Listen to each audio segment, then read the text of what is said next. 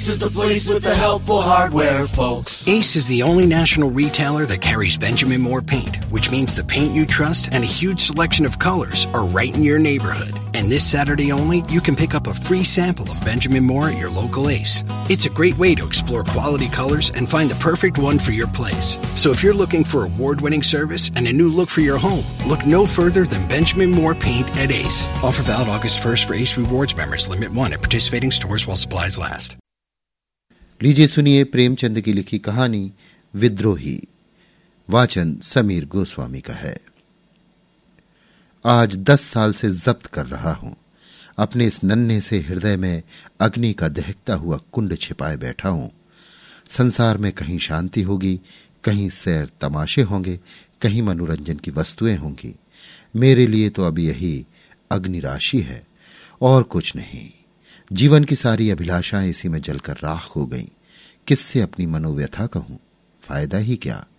जिसके भाग्य में रुदन, अनंत रुदन हो, उसका मर ही जाना अच्छा। मैंने पहली बार तारा को उस वक्त देखा जब मेरी उम्र दस साल की थी। मेरे पिता आगरे के एक अच्छे डॉक्टर थे। लखनऊ में मेरे एक चाचा रहते थे। उन्होंने वकालत में काफ़ी धन कमाया था। मैं उन दोनों चाचा ही के साथ रहता था। चाचा के कोई संतान न थी, इसलिए मैं उनका वारिस था। चाचा और चाची दोनों मुझे अपना पुत्र समझते थे। मेरी माता बचपन ही में सिधार चुकी थी। मातृ स्नेह का जो कुछ प्रसाद मुझे मिला, वो चाची जी की ही भिक्षा थी। वही भिक्षा मेरे उस मात्र प्रेम से वंचित बालपन की सारी विभूति थी। चाचा साहब के पड़ोस में हमारी बिरादरी के एक बाबू साहब और रहते थे। वो रेलवे विभाग में किसी अच्छे ओहदे पर थे। दो ढाई सौ रुपए पाते थे। नाम था विमल चंद्र। तारा उन्हीं की पुत्री थी। उस वक्त उसकी उम्र पाँच साल की होगी। बचपन का वो दिन आज भी मेरे आँखों के सामने है। जब तारा एक फ्रॉक पहने, बालों में गुलाब का फूल गूंथे हुए मेरे सामने आकर खड़ी हो गई। कह नहीं सकता क्यों मैं उसे देखकर झेपसा गया। मुझे वो देव कन्या सी मालूम हुई, जो उषा काल के सौरभ और प्रकाश से रंचित आकाश से उतर आई हो। उस दिन से तारा अक्सर मेरे घर आती। उसके घर में खेलने की जगह न थी। चाचा साहब के घर के सामने लंबा चौड़ा मैदान था। वहीं वो खेला करती। धीरे धीरे मैं भी उससे मानूस हो गया। मैं जब स्कूल से लौटता तो तारा दौड़कर मेरे हाथों से किताबों का बस्ता ले लेती। जब मैं स्कूल जाने के लिए गाड़ी पर बैठता तो वो भी आकर मेरे पास बैठ जाती। एक दिन उसके सामने चाची ने चाचा जी से कहा तारा को मैं अपनी बहू बनाऊँगी। क्यों कृष्णा? तू तारा से ब्याह करेगा? मैं मारे शर्म से बाहर भाग गया, लेकिन तारा वहीं खड़ी रही। मानो चाची ने उसे मिठाई देने को बुलाया हो। उस दिन से चाचा और चाची में अक्सर ये चर्चा होती, कभी सलाह के ढंग से, कभी मज़ाक के ढंग से। उस अवसर पर मैं तो शर्मा कर बाहर भाग जाता था, पर तारा खुश होती थी। दोनों परिवारों में इतना मेलजोल था कि संबंध का हो जाना कोई असाधारण बात न थी। तारा के माता पिता को तो इसका पूरा विश्वास था कि तारा से मेरा विवाह होगा। मैं जब जब उनके घर जाता तो मेरी बड़ी आव भगत होती। तारा की माँ उसे मेरे साथ छोड़कर किसी बहाने से टल जाती थी। किसी को अब इसमें शक न था कि तारा ही मेरी हृदयेश्वरी होगी। उस दिन उस सरला ने मिट्टी का एक घरौंदा बनाया। मेरे मकान के सामने नीम का पेड़ था। उसी की छाह में वो घरौंदा तैयार हुआ। उसमें कई जरा जरा से कमरे थे कई मिट्टी के बर्तन, एक नन्ही सी चारपाई थी। मैंने जाकर देखा तो तारा घरौंदा बनाने में तन्मय हो रही थी। मुझे देखते ही दौड़कर मेरे पास आई और बोली, कृष्णा, चलो हमारा घर देखो। मैंने अभी बनाया है। घरौंदा देखा और हंसकर बोला, इसमें कौन रहेगा तारा? तारा ने मुँह बनाया। मानो वो व्यर्थ का प्रश्न था। बोली, क्यों? हम और तुम कहाँ रहेंगे? जब हमारा तुम्हारा विवाह हो जाएगा तो हम लोग इसी घर में आकर रहेंगे। ये देखो तुम्हारी बैठक है। तुम यहाँ बैठकर पढ़ोगे। दूसरा कमरा मेरा है, इसमें बैठकर मैं गुड़िया खेलूँगी। मैंने हँसी करके कहा, क्यों? क्या मैं सारी उम्र पढ़ता ही रहूँगा और तुम हमेशा गुड़िया ही खेलती रहोगी? तारा ने मेरी तरफ़ इस ढंग से देखा, जैसे मेरी बात वो न समझी हो। पगली जानती थी कि ज़िंदगी खेलने और हंसने ही के लिए है। ये ना जानती थी कि एक दिन हवा का एक झोंका आएगा और इस घरौंदे को उड़ा ले जाएगा। इसी के साथ हम दोनों भी कहीं से कहीं जा उड़ेंगे। इसके बाद मैं पिताजी के पास चला आया और कई साल पढ़ता रहा। लखनऊ की जलवायु मेरे अनुकूल न थी, या पिताजी ने मुझे अपने पास रखने के लिए ये बहाना किया था, मैं निश्चय नहीं कह सकता। इंटरमीडिएट तक मैं आगरे ही में पढ़ा, लेकिन चाचा साहब के दर्शनों के लिए बराबर जाता रहता था। हर एक तातील में लखनऊ अवश्य जाता, और गर्मियों की छुट्टी तो पूरी लखनऊ में ही कटती थी। एक छुट्टी गुजरते ही दूसरी छुट्टी आने के दिन गिनने लगते थे। अगर मुझे एक दिन की भी देर हो जाती तो तारा का पत्रा पहुँचता। बचपन के उस सरल प्रेम में अब जवानी का उत्साह और उन्माद था। वे प्यारे दिन क्या कभी भूल सकते हैं? वही मधुर स्मृतियाँ अब इस जीवन का सर्वस्व हैं। हम दोनों रात को सबकी नज़रें बचाकर मिलते और हवाई किले बनाते। इससे कोई ये ना समझे कि हमारे मन में पाप था, कदापि नहीं। हमारे बीच में एक भी ऐसा शब्द, एक भी ऐसा संकेत ना आने पाता जो हम दूसरों के सामने न कर सकते, जो उचित सीमा से बाहर होता। ये केवल वो संकोच था जो इस अवस्था में हुआ करता है। शादी हो जाने के बाद भी तो कुछ दिनों तक स्त्री और पुरुष बड़ों के सामने बातें करते ल जाते हैं। हाँ जो अंग्रेज़ी सभ्यता के उपासक हैं, उनकी बात मैं नहीं कहता। वे तो बड़ों के सामने आलिंगन और चुंबन तक करते हैं। हमारी मुलाकातें दोस्तों की मुलाकातें होती थी। कभी ताश की बाजी होती, कभी साहित्य की चर्चा, कभी स्वदेश सेवा के मंसूबे बंधते, कभी संसार यात्रा के। क्या कहूँ, तारा का हृदय कितना पवित्र था। अब मुझे ज्ञात हुआ कि स्त्री कैसे पुरुष पर नियंत्रण कर सकती है। कुत्सित को भी कैसे पवित्र बना सकती है। एक दूसरे से बातें करने में, एक दूसरे के सामने बैठे रहने में हमें असीम आनंद होता था। फिर प्रेम की बातों की ज़रूरत वहाँ होती है, जहाँ अपने अखंड अनुराग अपनी अतुल निष्ठा अपने पूर्ण आत्मसमर्पण का विश्वास दिलाना होता है। हमारा संबंध तो स्थिर हो चुका था, केवल रस्में बाकी थी। वो मुझे अपना पति समझती थी, मैं उसे अपनी पत्नी समझता था। ठाकुर जी के भोग लगने के पहले थाल के पदार्थों में कौन हाथ लगा सकता है? हम दोनों में कभी कभी लड़ाई भी होती थी, और कई कई दिनों तक बातचीत की नौबत न आती, लेकिन ज्यादती कोई करे मनाना उसी को पड़ता था। मैं जरा सी बात पर तिनक जाता था, वो हंसमुख थी, बहुत ही सहनशील, लेकिन उसके साथ ही माननी भी परले सिरे की। मुझे खिलाकर भी खुद न खाती, मुझे हंसाकर भी खुद न हंसती। इंटरमीडिएट पास होते ही मुझे फौज में एक जगह मिल गई। उस विभाग के अफसरों में पिताजी का बड़ा मान था। मैं सार्जेंट हो गया और सौभाग्य से लखनऊ में ही मेरी नियुक्ति हुई, मुँह मांगी मुराद पूरी हुई। मगर विधि वाम कुछ और ही षड्यंत्र रच रहा था। मैं तो इस ख्याल में मग्न था कि कुछ दिनों में तारा मेरी होगी। उधर एक दूसरा ही गुल खिल गया। शहर के एक नामी रईस ने चाचा जी से मेरे विवाह की बात छेड़ दी और आठ हज़ार रुपये दहेज का वचन दिया। चाचा जी के मुँह से लार टपक पड़ी। सोचा, ये आशातीत रकम मिलती है, इसे क्यों छोड़ू? विमल बाबू की कन्या का विवाह कहीं ना कहीं हो ही जाएगा।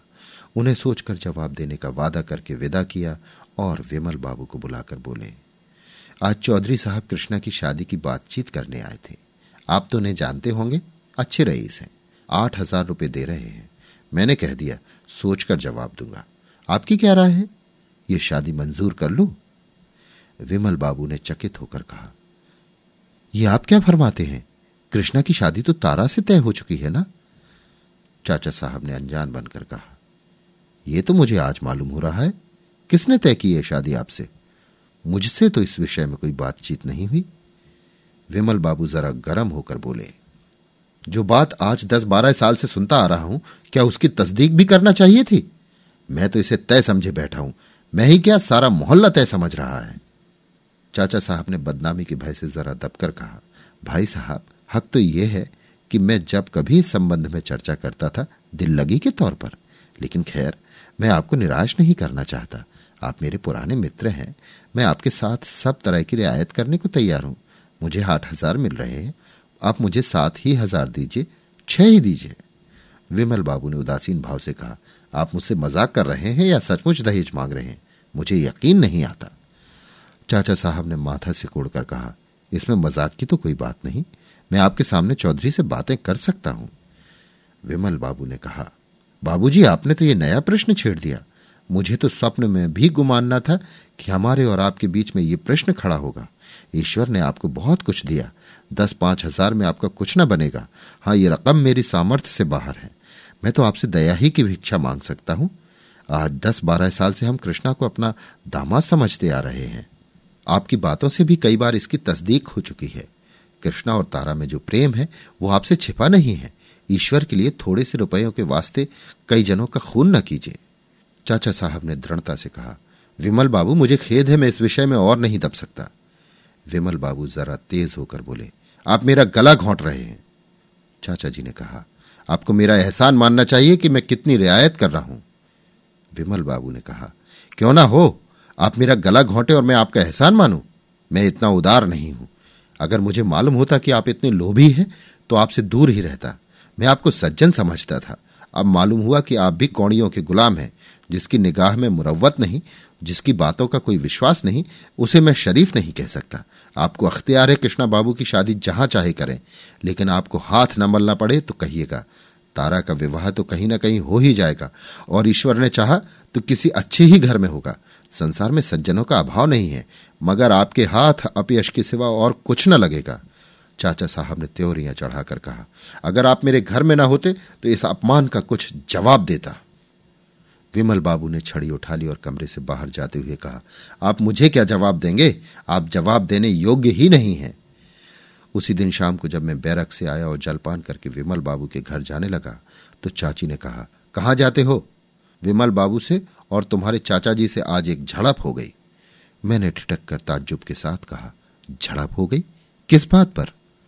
चाची ने सारा का सारा वृतांत कह सुनाया, और विमल बाबू को जितने काले रंगों में रंग सकी, रंगा, तुमसे क्या कहूँ बेटा? ऐसा मुँह फट तो आदमी ही नहीं देखा। हज़ारों ही गालियाँ दी, लड़ने पर आमादा हो गया। मैंने एक मिनट तक सन्नाटे में खड़े रहकर कहा, अच्छी बात है, वहाँ ना जाऊँगा, बैरक जा रहा हूँ। चाची बहुत रोई चिल्लाई, पर मैं एक क्षण भी न ठहरा। ऐसा जान पड़ता था जैसे कोई मेरे हृदय में भाली भोंक रहा है। घर से बैरक तक पैदल जाने में शायद मुझे दस मिनट से ज़्यादा न लगे होंगे। बार बार जी झुंझलाता था। चाचा साहब पर नहीं, विमल बाबू पर भी नहीं, केवल अपने ऊपर। क्यों मुझमें इतनी हिम्मत नहीं है कि जाकर चाचा साहब से कह दूँ, कोई मुझे लाख रुपए भी दे तो मैं शादी न करूँगा। मैं क्यों इतना डरपोक इतना तेजहीन, इतना दब्बू हो गया? इसी क्रोध में मैंने पिताजी को एक पत्र लिखा और सारा वृतांत सुनाने के बाद अंत में लिखा मैंने निश्चय कर लिया है कि और कहीं शादी न करूँगा। चाहे मुझे आपकी अवज्ञा ही क्यों न करनी पड़े। उस आवेश में न जाने क्या क्या लिख गया, अब याद भी नहीं। इतना ही याद है कि दस बारह पन्ने दस मिनट में लिख डाले थे। संभव होता तो मैं यही सारी बातें तार से भेजता। तीन दिन मैंने बड़ी व्यग्रता के साथ काटे। उसका केवल अनुमान किया जा सकता है। सोचता तारा अपने मन में कितना नीच समझ रही होगी।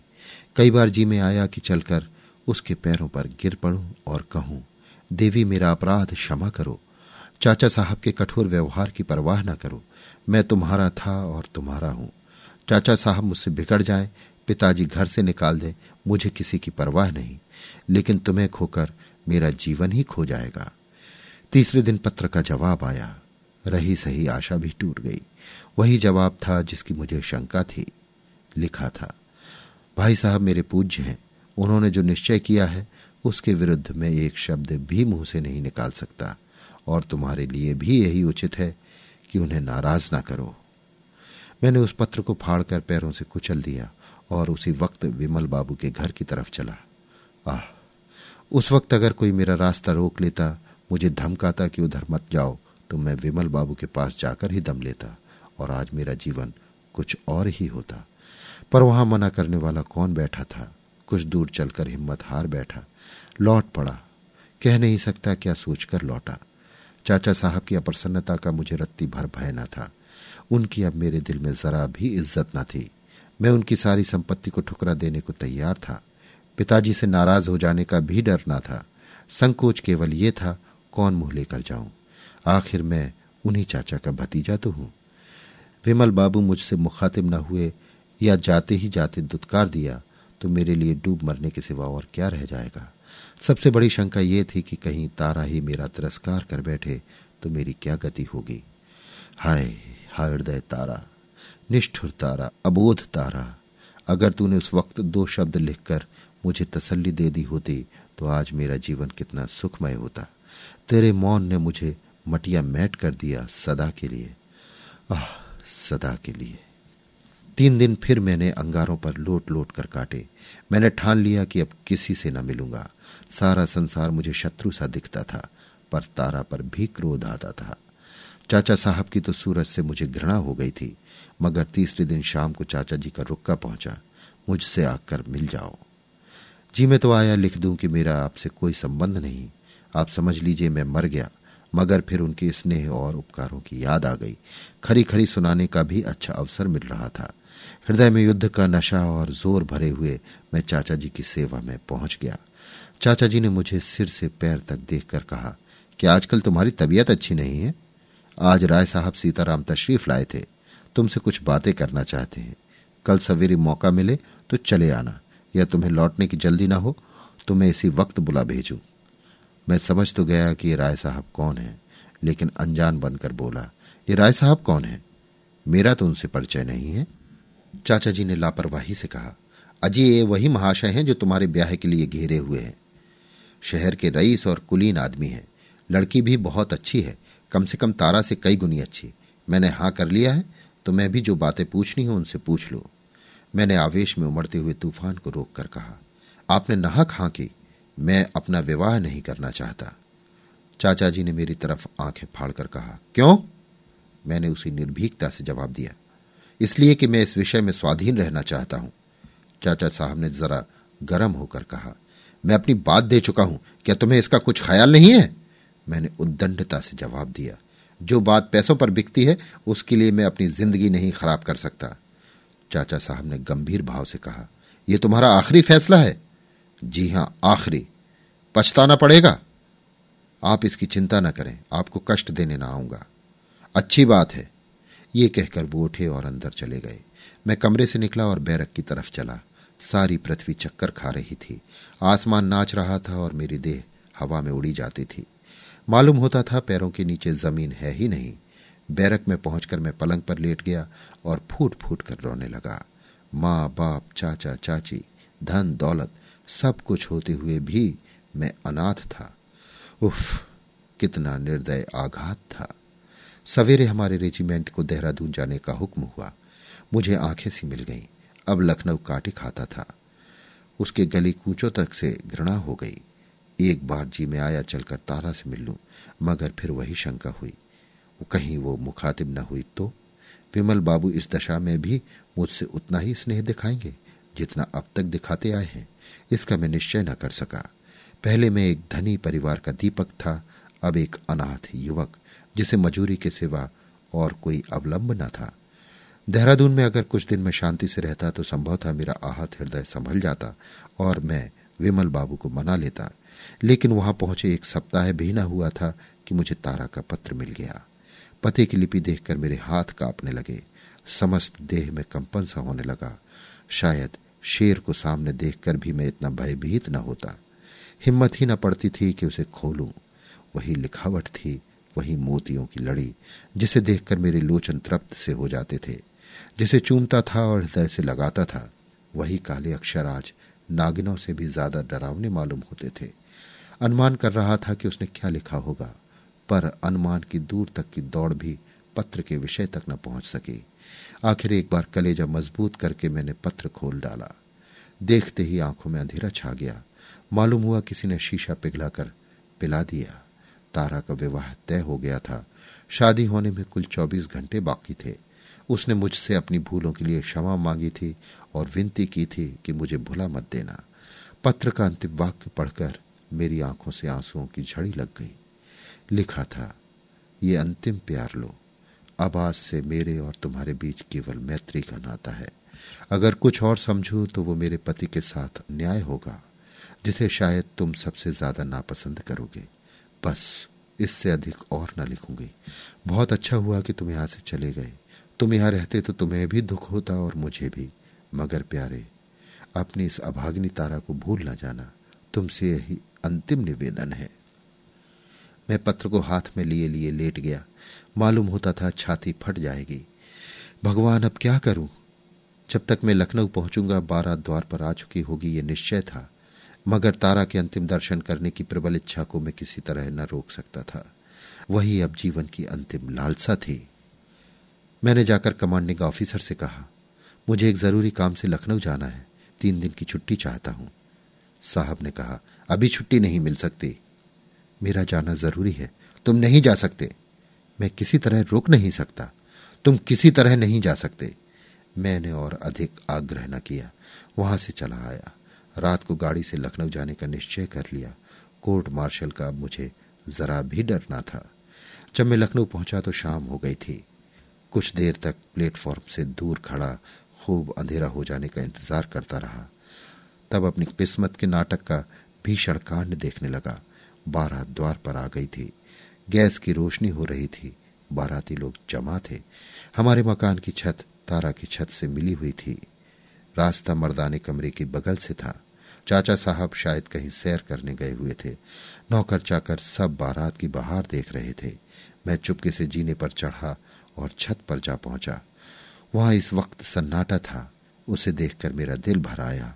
हाय, ये वही स्थान है जहाँ हमने प्रेम के आनंद उठाए थे। यहीं मैं तारा के साथ बैठकर ज़िंदगी के मंसूबे बांधता था। आ यही स्थान मेरी आशाओं का स्वर्ग और मेरे जीवन का तीर्थ था। इस जीवन का एक एक अणु मेरे लिए मधुर स्मृतियों से पवित्र था। पर हाय, मेरे हृदय की भांति आज वो भी ऊजड़, सुनसान अंधेरा था। मैं उस ज़मीन से लिपटकर खूब रोया। यहाँ तक कि हिचकियाँ बंद गईं। काश उस वक्त तारा वहाँ आ जाती तो मैं उसके चरणों पर सिर रखकर हमेशा के लिए सो जाता। मुझे ऐसा आभास होता था कि तारा की पवित्र आत्मा मेरी दशा पर रो रही है। आज भी तारा यहाँ ज़रूर आई होगी। शायद इसी ज़मीन पर लिपट कर वो भी रोई होगी। उस भूमि से उसके सुगंधित केशों की महक आ रही थी। मैंने जेब से रूमाल निकाला और वहाँ की धूल जमा करने लगा। एक क्षण में मैंने सारी छत साफ़ कर डाली और अपनी अभिलाषाओं की इस राख को हाथ में लिए घंटों रोया। यही मेरे प्रेम का पुरस्कार है, यही मेरी उपासना का वरदान है, यही मेरे जीवन की विभूति है। हाय री दुराशा, नीचे विवाह के संस्कार हो रहे थे ठीक आधी रात के समय वधु मंडप के नीचे आई। अब भावरे होंगी। मैं छत के किनारे चला आया और मर्मांतक दृश्य देखने लगा। बस यही मालूम हो रहा था कि कोई हृदय के टुकड़े किए डालता है। आश्चर्य है, मेरी छाती क्यों न फट गई?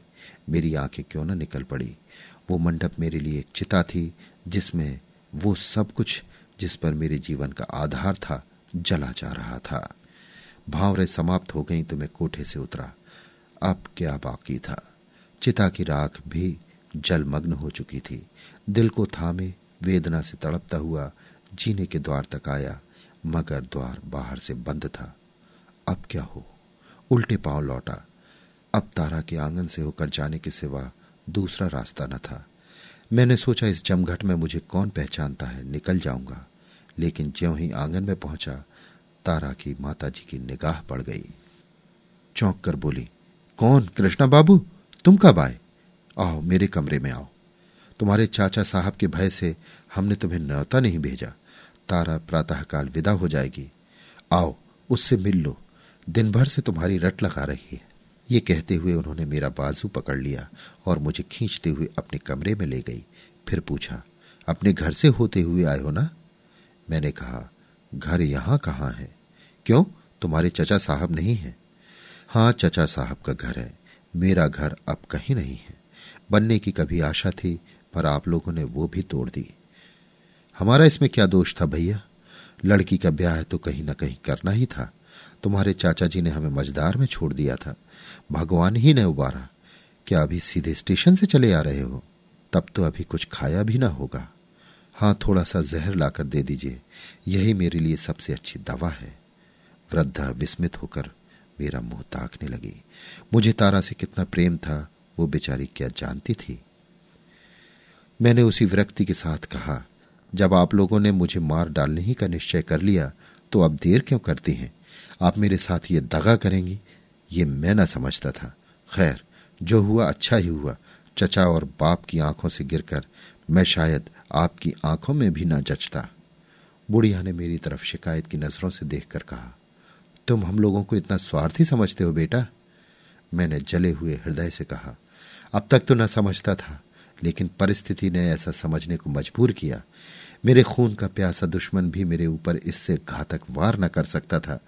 मेरा खून हाफ़ की गर्दन पर होगा। तुम्हारे चाचा जी ने ही तो इनकार कर दिया। आप लोगों ने मुझसे कुछ पूछा? मुझसे भी कुछ कहा? मुझे भी कुछ कहने का अवसर दिया? आपने तो ऐसी निगाहें फेरी जैसे आप दिल से यही चाहती थी। मगर अब आपसे शिकायत क्यों करूँ?